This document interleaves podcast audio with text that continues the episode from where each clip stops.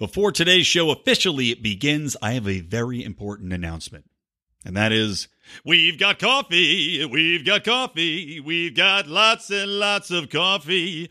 Yes, all you alcoholics out there, all you neurotic maniacs, we've got coffee through Anarcho Coffee, a libertarian coffee company. It's called Morning Roar, named after our long defunct morning edition of articles we used to write on lionsofliberty.com. But now it's just a sweet ass coffee that you can wake yourself up with, be roaring for the day of liberty. You can find it at lionsofliberty.com forward slash coffee. Order some today.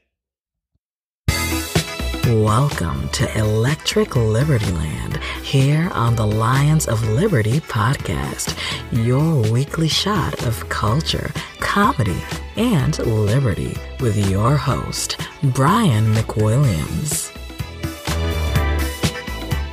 What's up, fools and foolettes? I don't want to leave the women up there uh, hanging. God forbid. I know you guys need to get your due. I'm just picking a spider web off my microphone. Some spider has literally woven a web around my microphone, which I guess means that I need to be doing more podcasting, right? I can hear you, dickhead, saying that into your earbuds, into your iPhone, into your car speaker, Bluetooth, as I am saying this. I know what you're saying out there. I'm smarter than you. Don't forget that. But I mean, the spider might have a good point. But who knows? Maybe the spider's got a fucking incredible podcast that he's rolling out there. You know, into the Spider Verse from a spider. What's not to love? It's the one thing they didn't really get into that movie. Wait, did they? I don't remember. there were a lot of spider creatures going all around there. Anyway, welcome to Electric Liberty Land part of the Lions of Liberty podcast. I'm your host, Brian McWilliams, and this is episode number 124, meaning you can find all of the show notes at lionsofliberty.com forward slash ELL124. And uh, if you're listening to that Spiders podcast, I think it's something like spiderass.com forward slash episode number one. I, I, haven't seen him use the microphone before, but I got to presume this was the, the first foray that he or she has made into the space. Now then, got a lot of topics to go into today.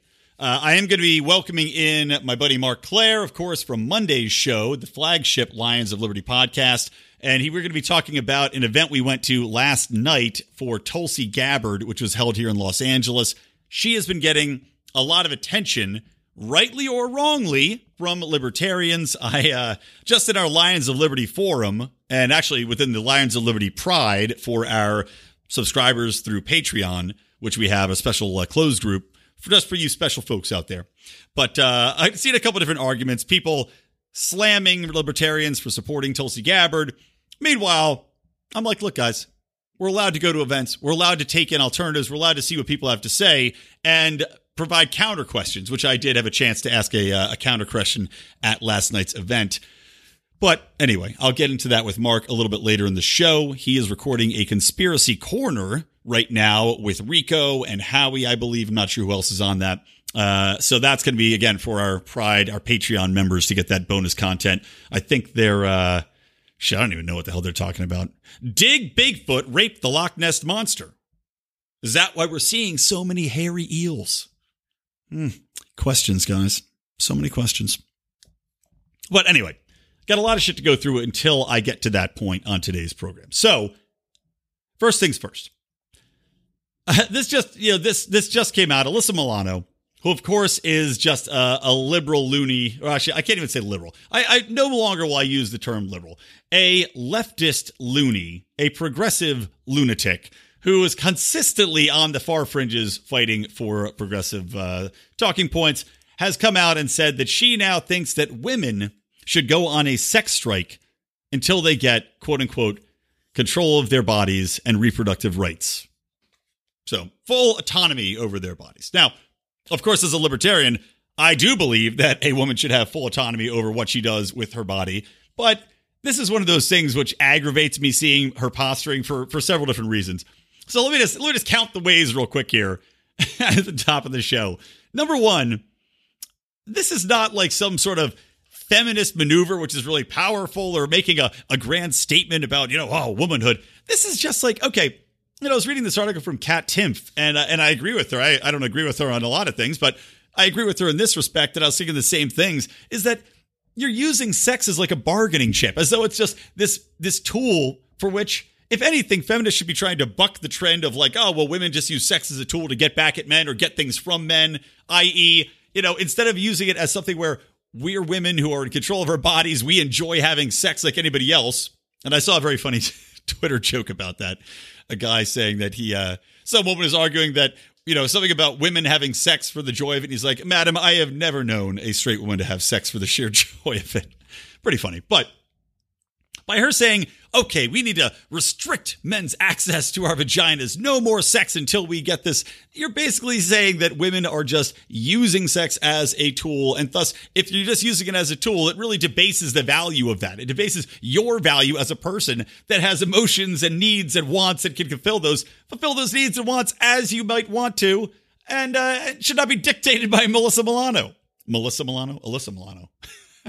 oh, by the way, corrections and retractions from last episode. I, uh, you know me, I just start going off.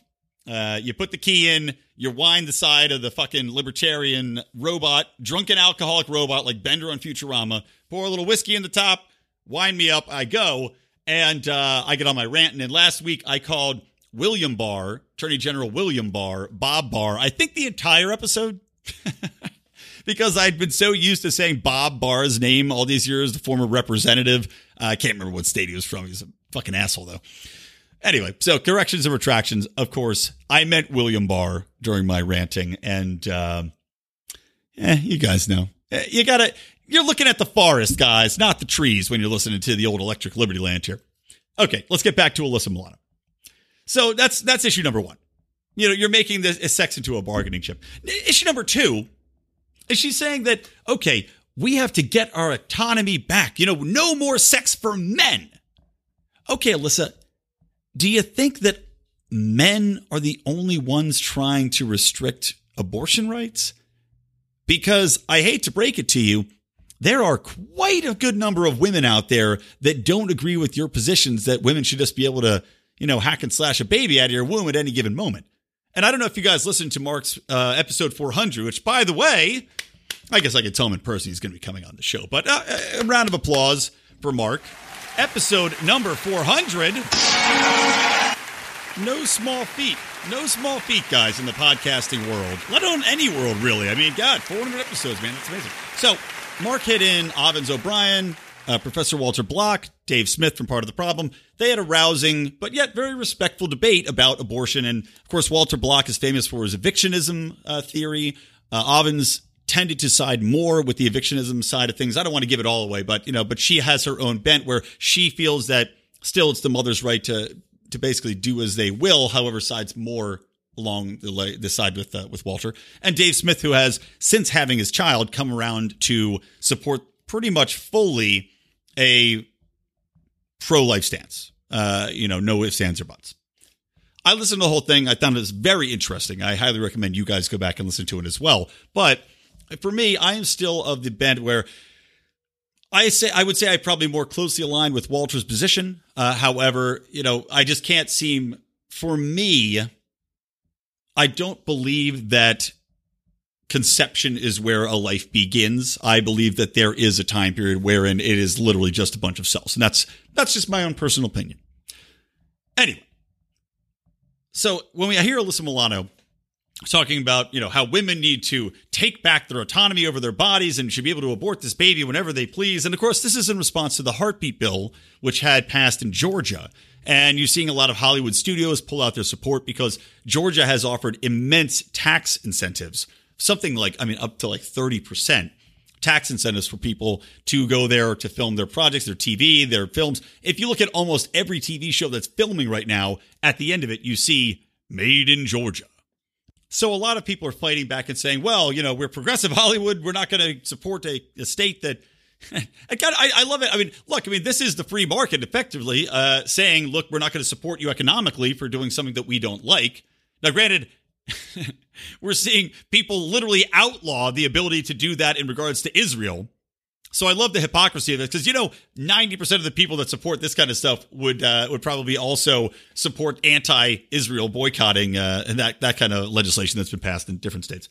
But anyway, you're seeing these people say, "Okay, this is how we're going to respond to it. We're going to pull our support." So for her to get on her soapbox, make this move, uh, somehow ignore that Virginia, or excuse me, Georgia has quite a few women in it that uh, I think the overall abortion question of, of pro life, pro choice is something along the lines of like 56 are pro choice versus 44% pro life. So, you know, it's pretty tight there, but you see those numbers drastically decrease when you ta- start talking about bills that allow abortions in the third trimester or abortions, you know, like the, that psychopath Northam in Virginia was talking about, where you basically have the baby and you keep the baby very comfortable, but then you know, you go and you sell it to a medical company that dissects the thing and they kill it uh, as as humanely, I guess, as you can kill a, a, a baby that is completely viable. Anywho, uh, long story short, Alyssa Milano uh, is an asshole, and uh, this whole this whole sex trade thing is just utterly utterly ridiculous. And also, let's not forget, Alyssa Milano, very attractive girl. You know, she probably has a lot of suitors coming after her to have sex. What about the donkey women? I mean, these women, they probably have got principles. They might want to stand up for the principle of autonomy and, and saying, I can have an abortion as late as I want to have an abortion. But hey, the donkey women out there may need to get some sweet, sweet loving. So do you think about them, Alyssa Milano? You and your beauty privilege? Okay, let's move on to the next topic. And that topic will be a truncated edition of the very popular Bar Talk.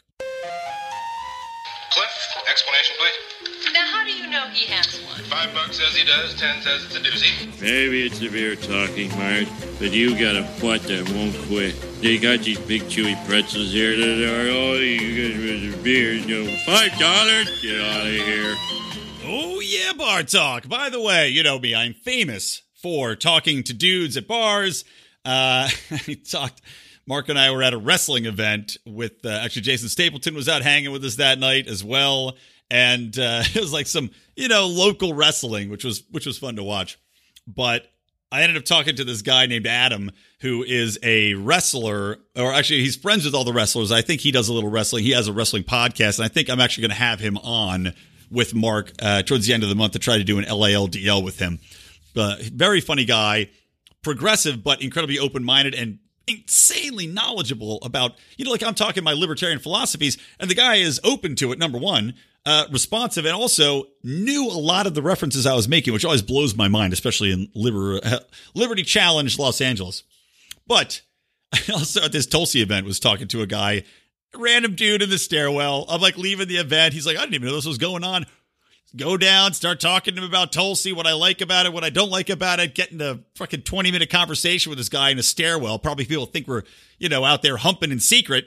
I mean, this is a public library after all. You're either shitting or fucking in the stairwell. There's no there's no discourse going on. But uh, another guy, libertarian bent, you know, I mean, he's he's you know a little bit more conservative, identifies a little bit more libertarian style. Hopefully, he listens to the podcast. I told him to tune in. So, Eric, if you're out there, give a listen. Good chatting with you, my brother.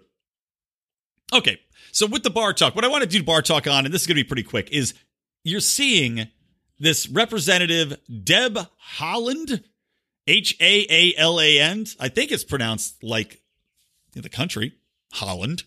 Uh, maybe it's Haaland. Maybe it's pronounced like halva. Mm, delicious. You ever guys ever have halva? It's like a sweet sesame seed. Mm, God, it's good. Anyway, she's all up in arms because Uber went public and they had a really shitty IPO, for being honest. It was very, uh, very underwhelming as far as what people expected them to get, but they were expected to be a $91 billion corporation uh, valuation. They launched it one under that, but the beef all these progressive have is that it's a gig economy. And they say that Uber and Lyft have all these advantages because they're only paying people as contractors. They're not paying them as full-time employees. They're not paying their Medicaid. They're not paying their uh, their Social Security. No, because they are independent contractors and not contract full-time employees. Well, Uber has a big benefit, and that's just not fair. And the title of this one article I was reading on Democracy Now, so you know, you start making a jerk off motion, uh, says Deb Haaland or Holland introduces bill to make Uber and Lyft pay their fair share of taxes. So I'm going to come back around this, but it's not even for them. It's not even about the workers, right? It's about them paying their fair share of taxes to the fucking government. But let's get into the brass tacks. Again, if you're going to use this in a bar, you need to know these types of things. So this is what's ridiculous. And this is how they are literally trying to destroy the rideshare economy. And this is all tied into crony capitalism. We saw the power of the taxi lobbies. And granted, you are seeing Uber and Lyft drivers go on strike, but hey, Uber and Lyft drivers, it's not intended to be a full time gig. It's like, you know, if McDonald's workers went on strike, you don't really see that too often. Why? Because it's not supposed to be a full time gig. It is a transitional gig. It is, I mean, literally, I'm calling it a gig because it is a gig. You do it to make a little bit of extra money here and there between jobs, maybe on top of another job. You do it because you know, the amount of Uber drivers I've talked to that are like retirees that are doing it to get out of the house. Same thing when you see the old people working at Burger King. Can I take your order? It's like, okay, I understand. You're going to die if you don't do this job. Literally, you will die of boredom. I'll find you at home. The price is right will be on. You will be in a fetal position, drool coming out of your face, uh, like a, a dis- I was a dissected mummy, as if you're cutting a mummy up. A uh, desiccated old corpse watching The Price is Right, which at least, hey, if you're gonna die, old people, listen to me here. If you're gonna die watching some, you know, mid afternoon, mid morning TV show, make it The Price is Right. Go out there supporting a fellow libertarian in Drew Carey. but anyway, you know, people do, you're not supposed to do it full time. That's not what the intent is. And also, by saying that you have to take all these employees on, right? They're saying, oh, we want to have a working wage. The company was not founded with that premise. You're trying to force a company into changing its business model to meet your demands because you don't have the ability to get a better job that is a full time salaried position. And that is a ridiculous way to have an economic system to set up, to go about with uh, the way we expect businesses to operate. I mean, because we're not talking free market. Once the government gets involved, this is no longer free market. This is now government forcing a business to change its business model, which was created and was perfectly legal and is perfectly legal to adapt itself to the whims of some of its more extreme workers and politicians and their political bents. And here's how it's going to destroy these companies. You've got your Uber, you've got your Lyft based upon gigs, based upon people checking in, checking out, not driving full time. Okay, great. They're not full salary. They're not assured a salary when they are not working, when they're sitting around doing nothing, and nor should they be assured that salary. Commiserate with that comes Social Security, comes healthcare payments, comes all these other things with a contract full time employee, but the whole system breaks down if that happens. Number one, if you force Uber and Lyft to have contract employees, what is going to happen to the employee pool? Well, they're going to massively slash those people down.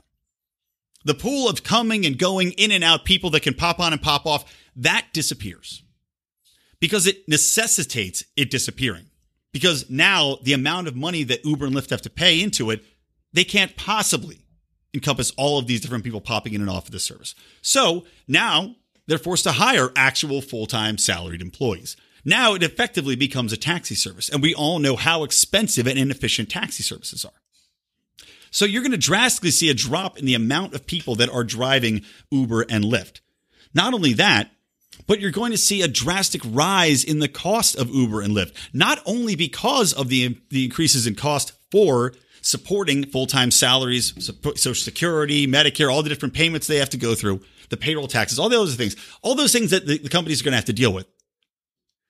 On top of that, because you have a decreased pool of talent, quote unquote talent, uh, God knows there's a lot of failed DJs I've talked to in fucking Uber and Lyft cars driving me around. But because you have a decreased pool, you now are going to have skyrocketing prices. And in fact, the end result may be that they're going to price this to the point where it is more expensive than a taxi because you have decreased supply of labor, increased costs, and now you don't have the economy of scale that you can charge people where it's easy to hop into a car and have a $3 ride, you know, four blocks or whatever it may be. Now, because you have full time, you have reduced supply. Now, guess what? Surging all the time. Remember surge pricing, which happened when there was increased demand? When you have a shortage of labor, you have a consistent supply problem. You have now a surging issue nonstop 24 hours a day. This is the death of rideshare companies. This is the death of something that we have come to love and also unintended consequences as always. How many people now not only depend on Uber and Lyft as a extra gig, not a full time, as a little bit of extra money to pay for college tuition, to pay for uh, for going out, to pay for food, to pay for whatever it is on top of their regular job, working a few hours on the weekend to make a little extra scratch. Not only that, how many people depend on Uber and Lyft as a cheap, reliable source of transportation if they do not have a car, if they do not have a license, if they need to get to work, if they need to get to an appointment? It's a lot of people. I know a great amount of people just personally who have told me, well, yeah, I just take Uber and Lyft now.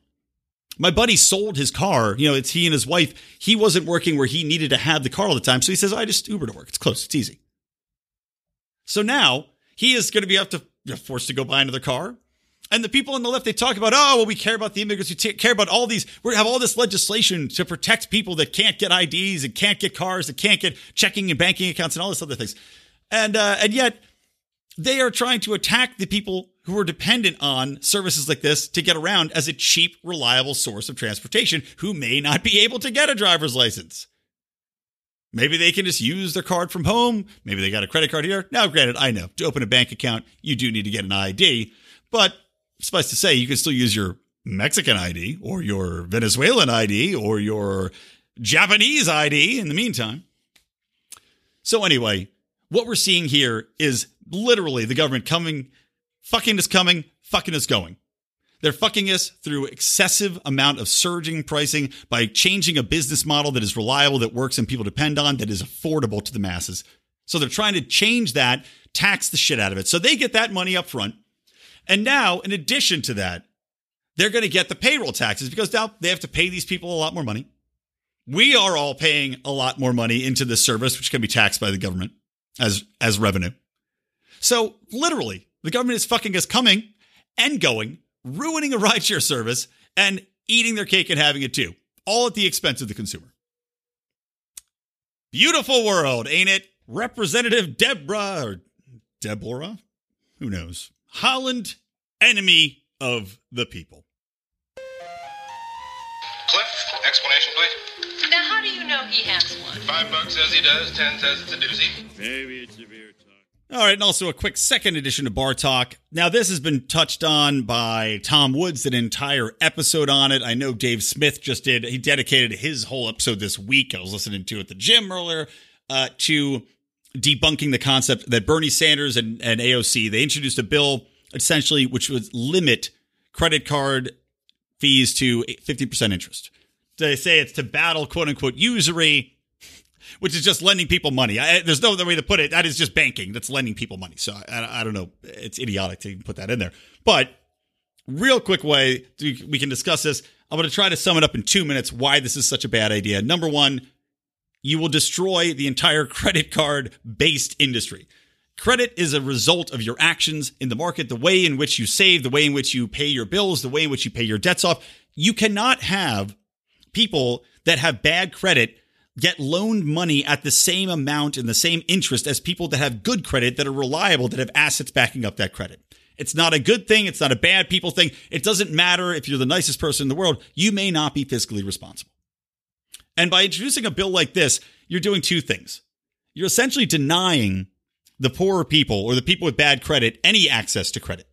Because what's going to end up happening is maybe you have a scenario where you have microloans, which are something where it's become popular in third world countries, also somewhat here. You might be able to get a microloan for, you know, 100% interest and it's a 3-day loan and it's essentially just to to facilitate you saying like $50, okay? Here's 50 bucks. You need just this amount of money to get through. I'm going to charge you the interest for it, but it's not that much I'll get paid back. So you're going to eliminate the the ease of credit, the ease of access to money from people that don't have the ability to have these these low interest rates to get a, a regular credit card. Number two, they say they're targeting these predatory lenders, right? The payday lenders that give you money up front on your check. Like, let's say you don't have time to wait for your check to cash or you don't have a bank account and it'll take two weeks to get this thing to cash. So they say, okay, I'm going to give you money right now, immediately, or I'm going to lend you money right now, immediately, but I might have to charge you 400% interest. The reason that they do that, the reason people take those on isn't because it's a regular thing. And they've done studies into this, by the way, that show consistently people do not go to these quote unquote predatory lenders at a, a, you know every week, day in day out to cash their checks. It is 90% of the time due to an unforeseen circumstance where they need emergency funding and they don't have anywhere else to go. So you are denying people who are in dire circumstances access to capital that they will no longer be able to get, period. Because no lender is going to take on that level of risk for somebody if they can only charge them 15% interest. Because people that are in these dire straits that already have bad credit, if they say, okay, it's 15% interest, whatever, I'm just not going to worry about paying it back. I can eat that. I can suck that for, for a while. I've already got terrible credit. What's what's the worst that's going to happen to me? Whereas if you have these really high forms, they understand that money is building up quickly. They understand the urgency in paying that off as fast as possible in order to avoid having you know a bill that's going to come to ten thousand dollars. And I understand people could say, "Oh, well, that's the that's the problem. That's why it's so predatory. They're getting all this money from people. and If they don't pay it, oh, the bills are astronomical."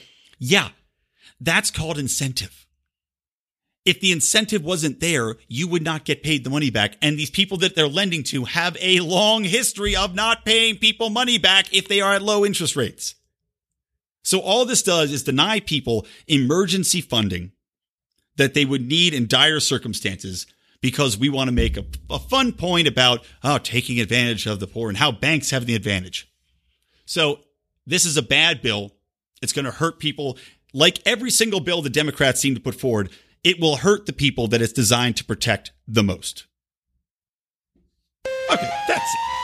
Cliff, explanation, please. Now, how do you know he has one? Five bucks says he does, ten says it's a doozy. Maybe it's the beer talking, Marge, but you got a butt that won't quit. They got these big chewy pretzels here that are, oh, you guys beer. Too bad, right? My That was like get outta here. a four minute rant. That's pretty tight. Because I have a penchant for going on these bar talks, you know, because I'll take on something like, uh, you know, banking reform on the broader scale or the housing crisis, and I'll be like, it's a bar talk. I'm going to tell you how to talk to people in bars, and then I'll talk for half an hour, and I'm like, man, these people better be on some good drugs if they're going to listen to 30 minute rant. Anywho, uh, let's take a little break. I'll be back with more topics, and then a little later on, we're going to bring in Marc. We don't rise to the level of our expectations, we fall to the level of our training. Those epic words from Archilochus can sum up your ability to succeed or fail in business. I want to recommend Conversation Mat Time to our listeners as a way to hone your one on one conversation skills in a role playing session that can help take you to the next level. During 25 minute sessions, you'll work through the best way to approach that raise, that interview, or that relationship with a practice professional that will provide the confidence and experience you need to get paid what you're worth or take that interpersonal risk you've never been able to conquer. Just like in jujitsu, the difference between a novice and a black belt is mat time. Train to win. Visit conversationmattime.com and take advantage of a free 15 minute consultation just for listeners of this show. All right, we are back with Electric Liberty Land, episode number 124. Lionsofliberty.com forward slash ELL 124 for all the show notes, links to the stories that I am talking about uh, today. Okay, let's get back into it. Let's talk a little bit about the trade war right now, which has just taken a brand new turn for the retarded.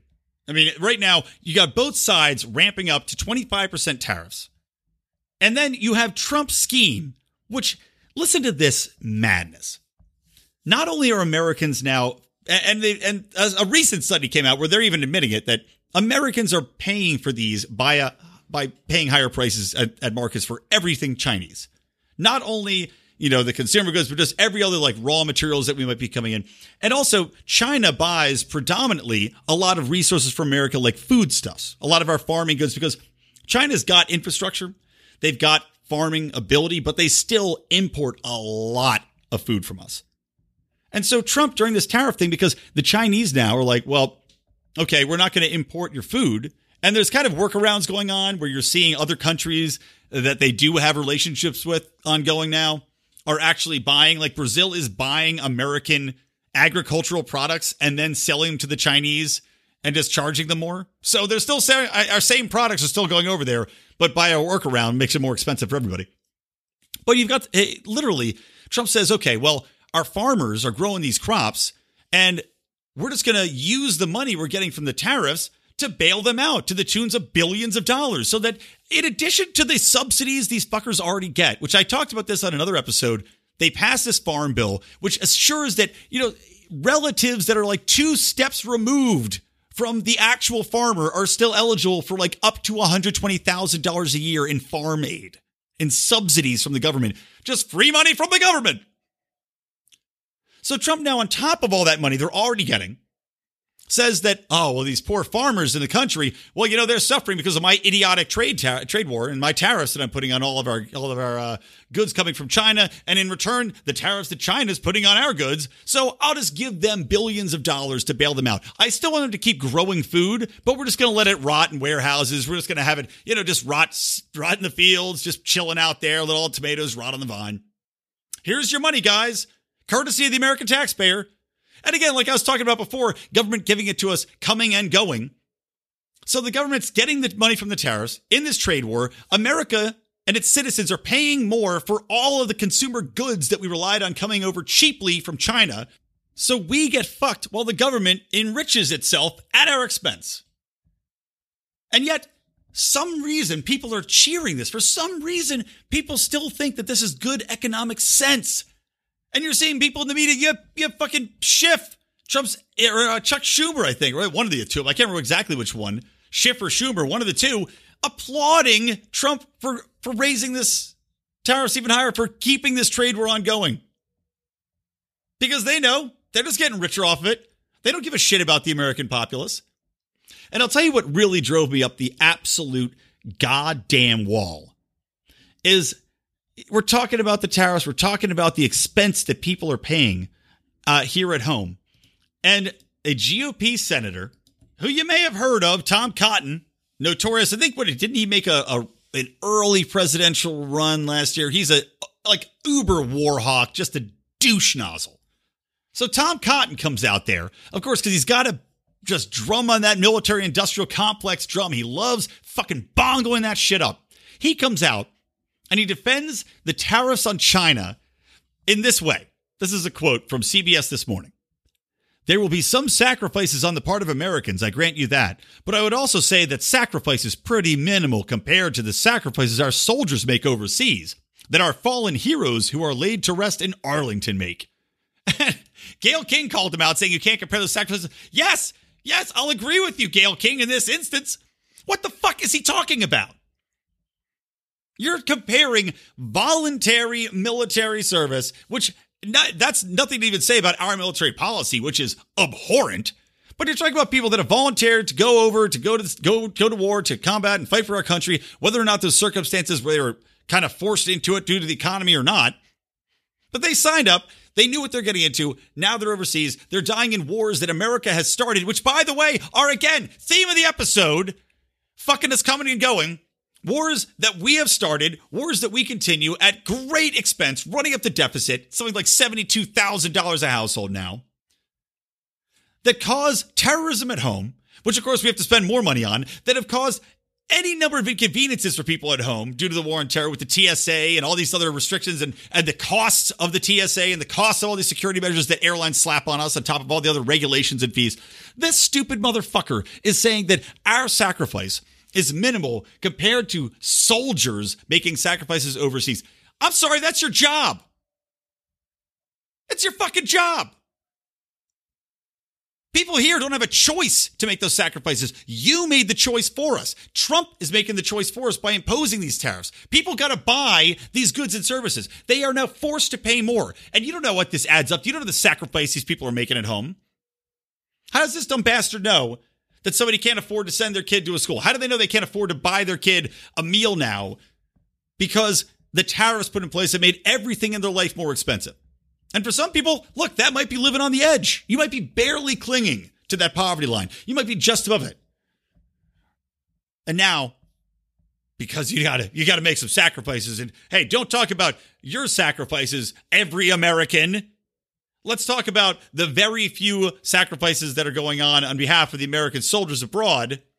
And look, and I'm not discounting, by the way, because there's a lot of veterans listening to the show, a lot of soldiers and active military personnel. I'm not discounting your sacrifices. Let me make that very clear. I'm not trying to demean what you have, what you've done, what you're going through, anything like that. It's not what I'm saying. But I'm saying that by comparing specific circumstances, people specifically dying for a cause which they probably don't believe in overseas, but having voluntarily undertaken that, and again, in a minuscule way compared to the breadth of all of America, is completely fucking retarded. So, Tom Cotton, eat a giant dick. But in general, just uh, this trade war continues to go on. We're now seeing it ratchet up. I don't see an end in sight other than the fact that Trump is going to at some point have to make a deal. Because if this is going on into his, when he actually gets into campaign mode, it ain't going to be good for him. And to me, it seems that China has the advantage because they can wait him out. They're a big communist nation.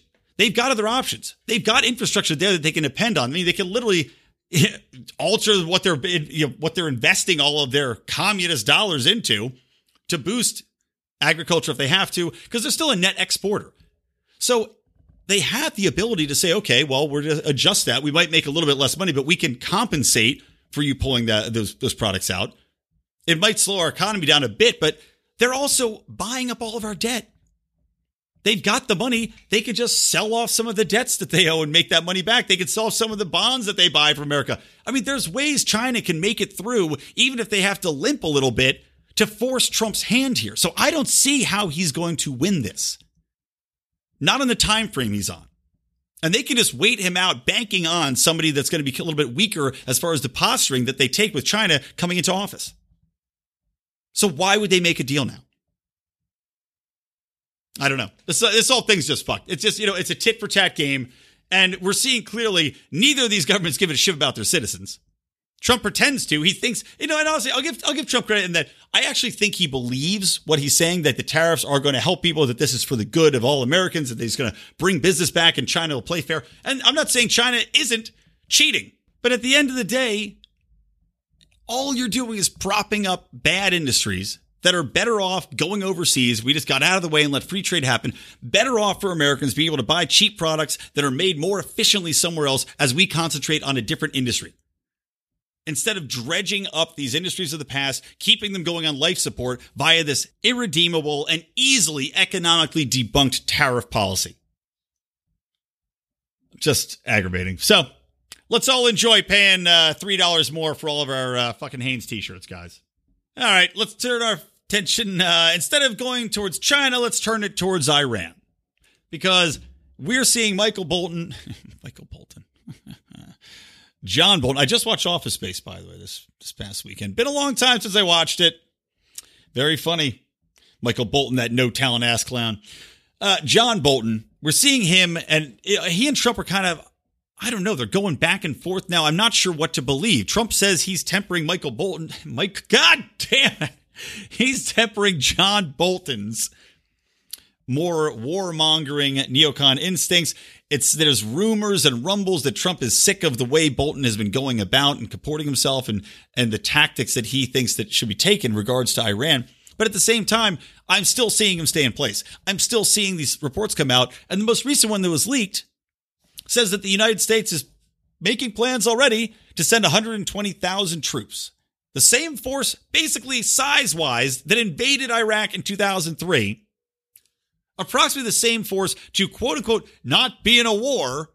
Ooh, not going to be in a war, sending 120,000 troops over there, but want to send 120,000 troops as a response to Iran because they foresee an attack coming. And now this attack, as we were kind of talking about our Lions of Liberty email chain uh, between all of us, uh, you know, all of us Lions, this is based upon Iran being involved in Syria, which of course, why is America in Syria? You got me, man. Makes no fucking sense to me, especially considering that a report came out, uh, and this is absolutely fascinating, by the way. But a report came out recently from the like the engineering corps, the official engineering corps. Hold on, let me pull up this story because I don't know why I'm just talking about it out my ass. You know, I like to do that, but I don't like to do it like this. Hold on, let me get this goddamn story. So here we go. Moon of Alabama. I know it's a, a, kind of a ridiculous name, but moonofalabama.org got their hands on the official report from the OPCW, which is the Organization for the Prohibition of Chemical Weapons. and they sent a fact finding mission with engineers to investigate the quote unquote chemical attack by Assad on his own people. Now, I've said numerous times on the show that attack was total bullshit. It was clear that this was just a reason to suck America back into Syria. It was basically uh, done by the White Helmets in order to draw us back in there, keep us involved in the Civil War. And as we've seen now with this investigation, the engineers went in, they examined the canisters, which is extra ridiculous. They they claimed these canisters were dropped from a helicopter into these two different buildings, and then they spewed this chlorine gas, right? So, number one, hard to believe that these canisters are going to just crash through these roofs and make these massive holes, which they said looked like they were resulted from artillery and then were placed inside the houses. So hard to believe that these helicopters, you know, drop them down, flying along in a helicopter, which number one, difficult to drop a canister, which is not like it's not like a missile. This canister, because I saw the pictures here and I, I'll link to it in the show notes. You can see the canisters. They're not streamlined. They don't have fins on them. They don't have anything. They're not like something you can drop from 3,000 feet up with any source of accuracy to try to get down in these houses. So they drop them in into these artillery holes, and uh, the engineers go in. They look at the cylinders. They go, okay, well, there's no real damage to these cylinders, so there's no way they crash through roofs, and uh, and that's the result of, of this action from a helicopter. Determined that it was in fact placed there by hand, both cylinders, and that there was no evidence to say that this was an attack coming from Assad, coming from uh, from his forces to try to intentionally target these people. So that just came out. But we're still over there. We're still involved. So we've got a situation now where Iran is involved in Syria because, you know, it's right there. That's one of their allies. You know, they're, they're, it's right next to them. We're over there for no fucking reason, but we're using that as a premise for a possible attack with our 120,000 troops that we're readying to send over. We already have a, a ocean cruiser over there, a aircraft carrier over there with a full bomber squadron. And they are now flying around, flying missions basically to try to taunt the Iranians into doing something. We're claiming that Iran attacked Saudi Arabian oil facilities. Maybe. I don't know. There's no evidence to prove that. It doesn't look like there's damage in the photos that are taken. So It seems like a, another false flag operation. And then on top of that, they're saying that Yemen is the reason that we should be going over there and fighting the Iranians because they're responsible for the you know for these rebels and the and they're fighting back and they're arming the rebels that are fighting against the Saudi Arabians who are just massacring people. And the United States is helping them in an ongoing, unconstitutional, non-approved congressional war, which Trump has vetoed when they tried to push through and, and restrain it and, and stop us from essentially arming and uh, fueling and aiding the Saudis in this ongoing genocide they're committing over in Yemen. So you got three reasons, none of which are, are viable for the United States to be in, engaging in any war with Iran. But no, we're posturing that if there's any attack on United States troops in any of these regions we're not supposed to be in and have no reason to be in, or, gotta love this one, or we might go and attack them if they start to ramp up their nuclear program again. Which, I'm sorry, you know, we had a plan in place, uh, to the best of my knowledge, and they were following it. Trump decided he was going to rip that up, pull us out of that deal. The Iranians, of course, in response, now they said that they are still working with the NATO inspectors. That was the last report I read anyway. Maybe they're saber rattling and saying, oh, well, we're going to start it up again. Let's get another deal made. Still no deal on the table. But we had one. They weren't creating nuclear weapons anymore. The nuclear weapons that we've been promised are coming for the past 30 fucking years still haven't manifested themselves. So we're using that as an excuse the deal that we pulled out of, that's our excuse to go and invade Iran, to start a brand new fucking war in the Middle East, which we can't afford, to destroy another country. And look, Iran, I got my problems with Iran, don't get me wrong, but at least they're stable. At least there's not massive amounts of Al Qaeda and ISIS going on. They're filling in a, that power void. At least they're a functioning government. But we can't have that. We got to go in and flip that apple cart, baby. Kick it over, let John Bolton go and fuck all the apples rotten. That's how they call him Apple fucking B. He's like Johnny Appleseed, except with a big gay mustache, and he likes to fuck apples until the cores fall out. I heard Granny Smiths are his favorite, but eh, you can't believe everything you read. You can't believe the blogs. So that's my foreign affairs wrap up, guys. All right, now let's bring in Marc. Let's talk a little bit about Tulsi Gabbard. So without further ado, hello there. That was weird. It tried to like, it thought I was the meeting host and wanted me to be the host. That's odd. Well, you're not the host. Not on No, this I'm show. not. Bullshit. Not here, motherfucker. I don't think I've ever been on this show except for LALDL. Yeah, true. Probably. Probably. History in the making. Yeah, or you're overexposed. Well, maybe I'll have you on officially sometime. This is, what is this unofficial? This is unofficial. This is unofficial. Oh, okay. All right. I had uh already do a whole? You record your? I already did a whole schmageggy. So let's talk Tulsi. I'm not this is all going in. And I might even put this video to the pride since uh they need more video of people talking into microphones, looking at cameras. Yeah. Maybe I'll go shirtless. Should I go shirtless? Nah. I had no shirt on. I put on a shirt just for you. Well, I have no pants true. on, so what? What a pair we are. True fact. Try to get this camera little. There we go. Ah, now it's camera camera friendly. Like you Anyway. just levitated upwards. this is why you need to put the video in the pride. So oh, it's, I'll. I'll I'll send it to him. I was just reading Jason Birdsell's post about uh, listening to ELL with his windows down and a mother and her two children being completely scarred for life. Uh, but as I said, future libertarians, those kids, I bet I convert them. It only takes a touch. I'm like I'm like black. Uh, what is it? Black widow venom. You just need a tiny touch of me, and it spreads throughout your veins. anyway, let's talk Tulsi. I already went through a bunch of the other shit I was talking about this show. So, what are your thoughts? Because, like, I, you know, we saw that Roger Paxton, our, our friend over at the Lava Flow, is uh, losing his goddamn mind over people supporting or or even considering Tulsi Gabbard. And then there were some other posts. Somebody else posted another article from the Libertarian Republic, I think, saying like, "Don't support Tulsi." Meanwhile, we went to the event last night, and uh, I don't know. What did you think? How many times during that event did we look at each other or look at one of the other libertarians we were with and, and roll our eyes?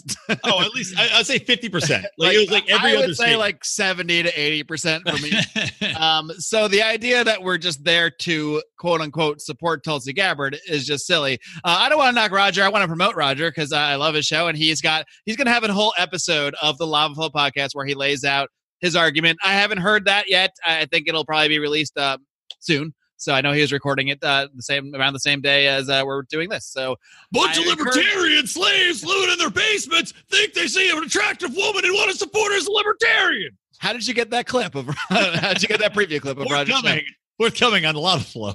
Please do check out the Lava Flow podcast and listen to Roger's take. As I said, he's, he's our friend. I'm looking forward to seeing him at PorcFest. That's well, I, if Roger I'm- I'm now excited. Again, the, we neither of us have heard his episode yet. We were just talking about this in our private Facebook group for Lions of Liberty Pride members. So if you want to be in that conversation, you know, I'm just a born plugger. So go over to patreon.com slash Lions Liberty. Check it out. Five bucks a month gets you into the private Facebook group where you get to see Roger getting upset about things. But um, no, but in all seriousness, I mean, I, if if libertarians were out there saying Tulsi Gabbard is a libertarian and a great libertarian and she should be supported as a libertarian, I would completely agree that that's ridiculous Right. and, and should not be done in any way, shape, or form. I think a lot of it depends on how you view politics. And I know Roger's uh, very anti-politics, anti you know political action um maybe not fully but you know for the most part he has shunned that sort of side of things which is perfectly fine and uh you know i think that a perfectly reasonable approach to take that in your in your own way but not everybody sees things the same way and this is part of the conversation i mean even murray rothbard got into the weeds on everything he endorsed oh yeah, Pat Buchanan, and then he endorsed progressives. He joined a socialist party because to him, he was always willing to go with the most anti war candidate because to him, that was the most important issue. And I I was talking to a friend of ours who you know, Jamie, today, just because he asked me how the event was. And I said, Oh, yeah, she's she was good on this and that. And he said, You know, will you vote for her? I said, Oh, oh, no, no, no. and because not only just because she dis- you know, I disagree with many of her views and policies, but it, for me, it's more we live in California.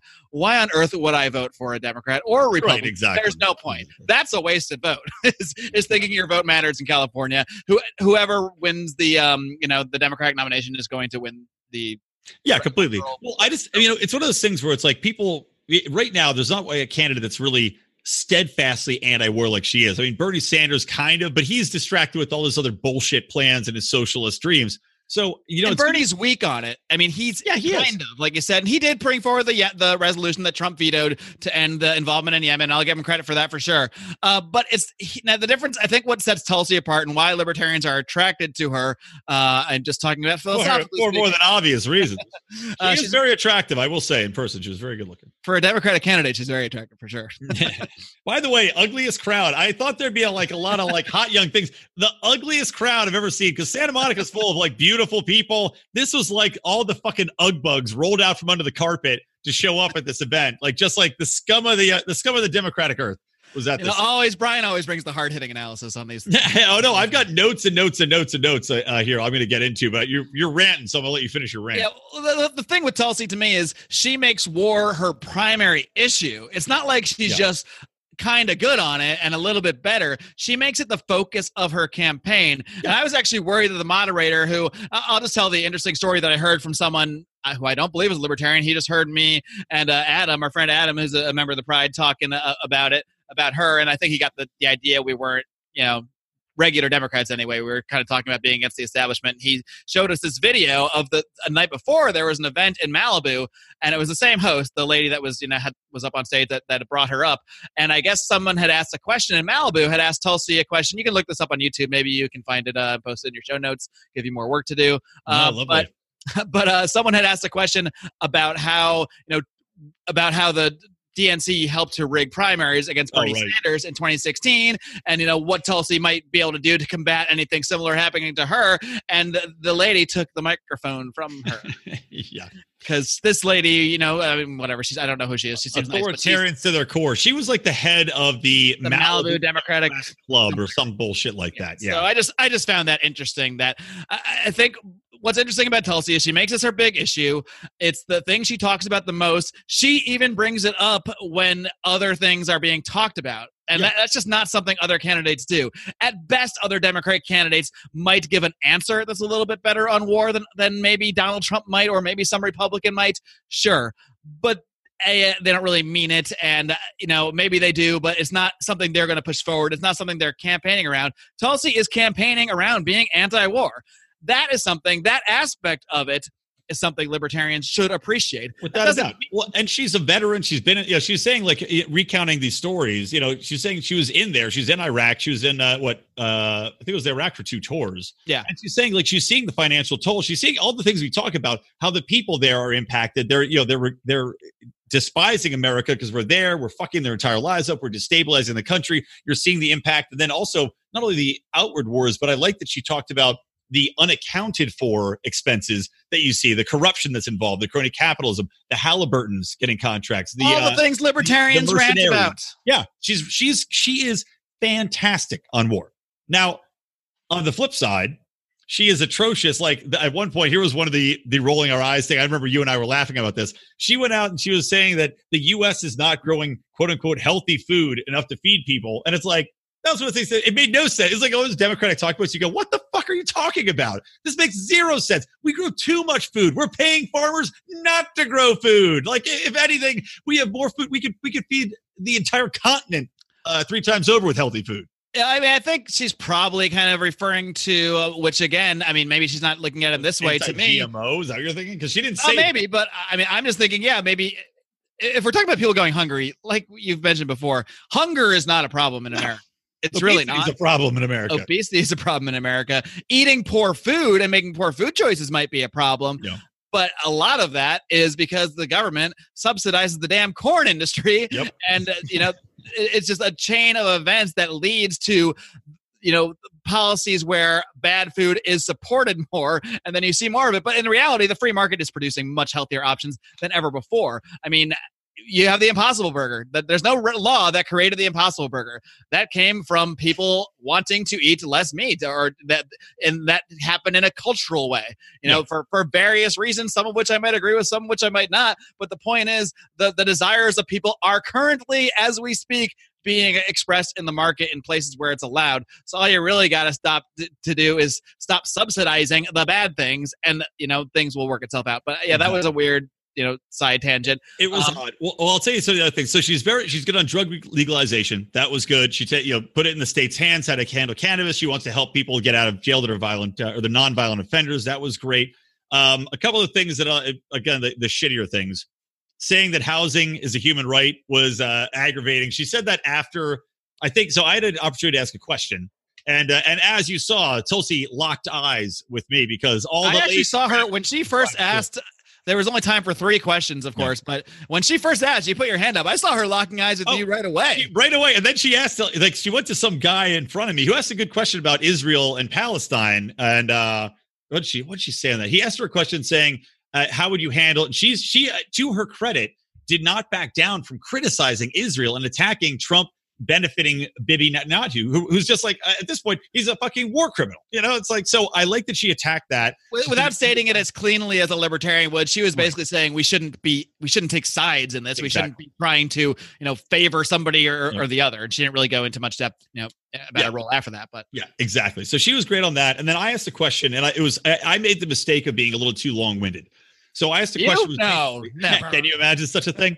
Uh, but I got up there. I asked her about you know her position on Syria, which is get us out of Syria. Great. Uh, her position on the presidential executive powers, which she had a great answer on, and I didn't realize that she put forth a bill which would basically.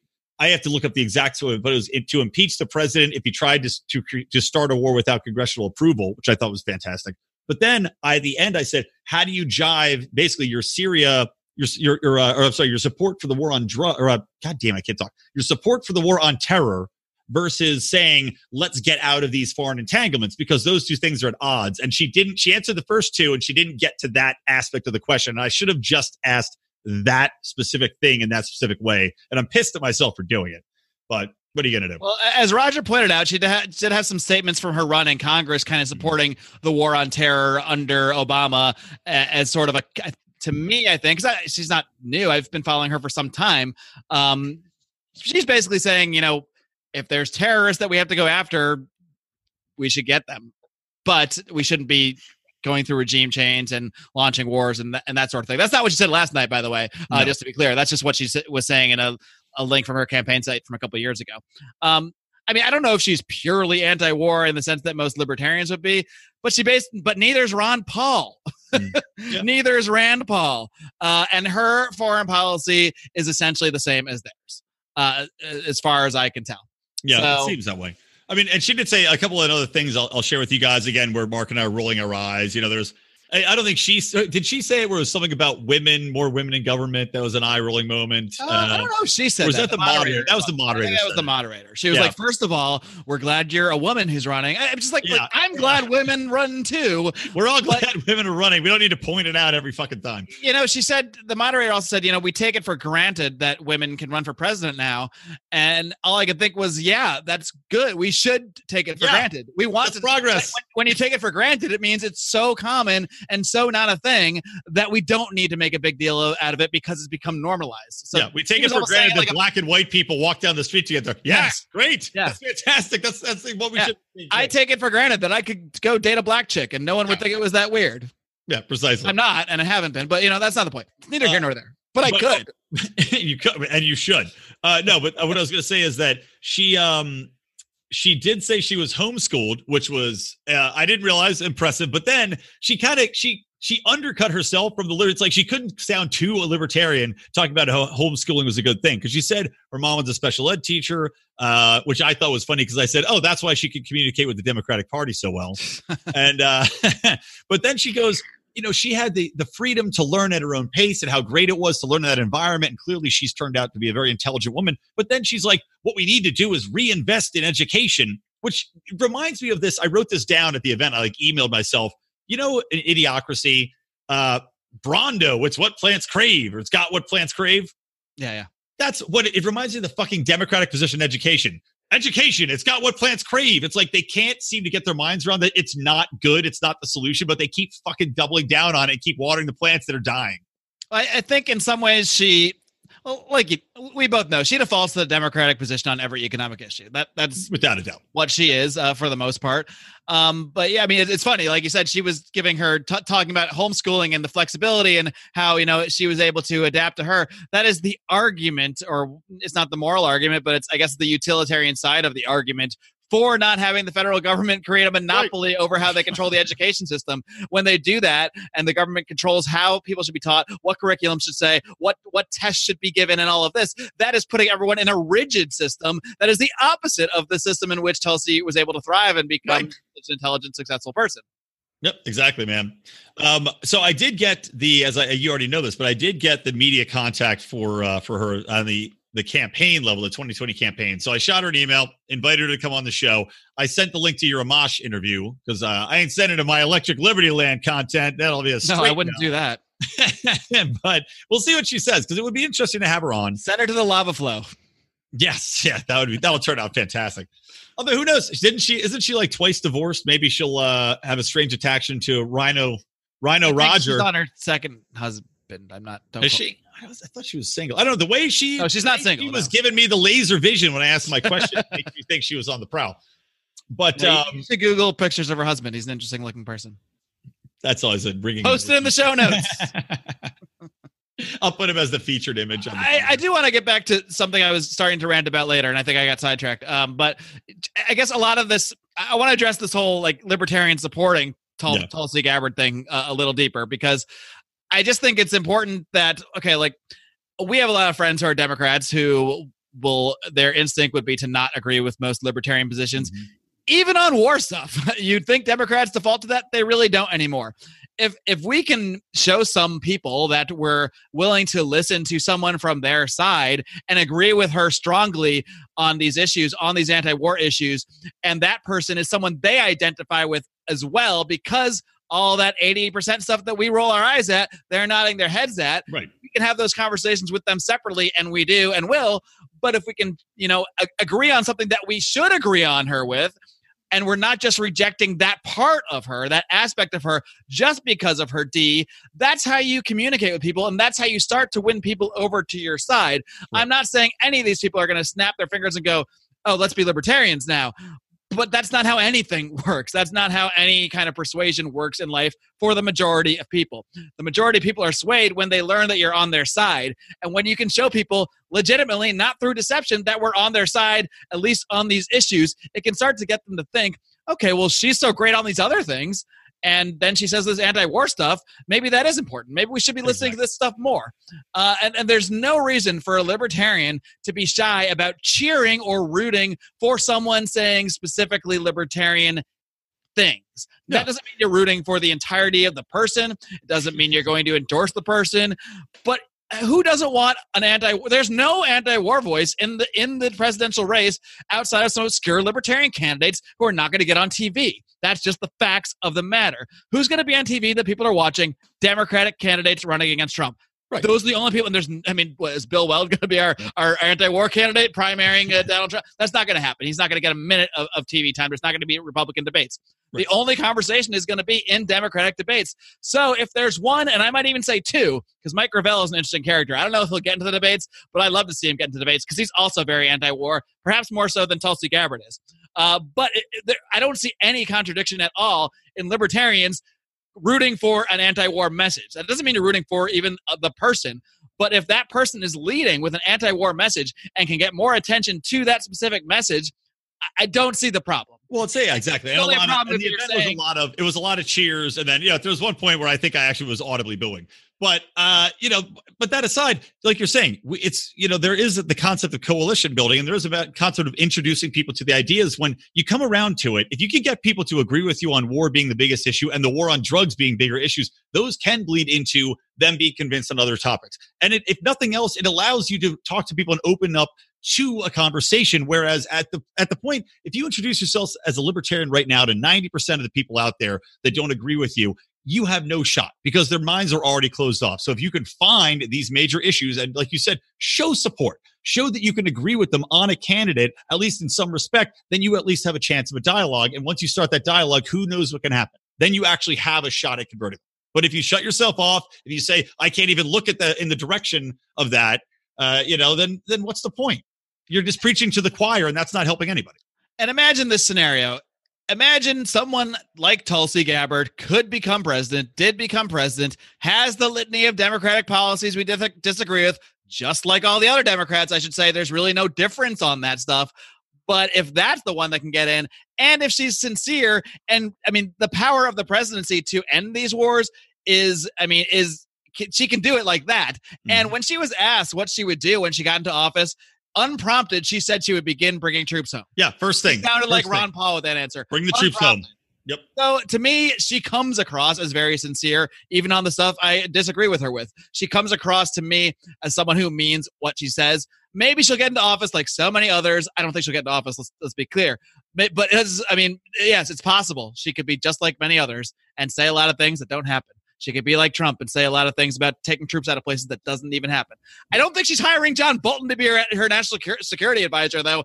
Pretty sure she's not going to do that. And I'm pretty sure that she could, and I know she could, have the power to end the war in Yemen with a snap of the fingers and enter support for that with a snap of the fingers. If that's the only good thing someone like her ever did in office, and did and just you know had a bunch of other non-libertarian policies like any other president would, then good because at least we're going to stop some people from dying. Then there's people dying literally every day because they don't have clean fucking water in Yemen. Yep. So yeah, politics, libertarian purity, these are all things to talk about.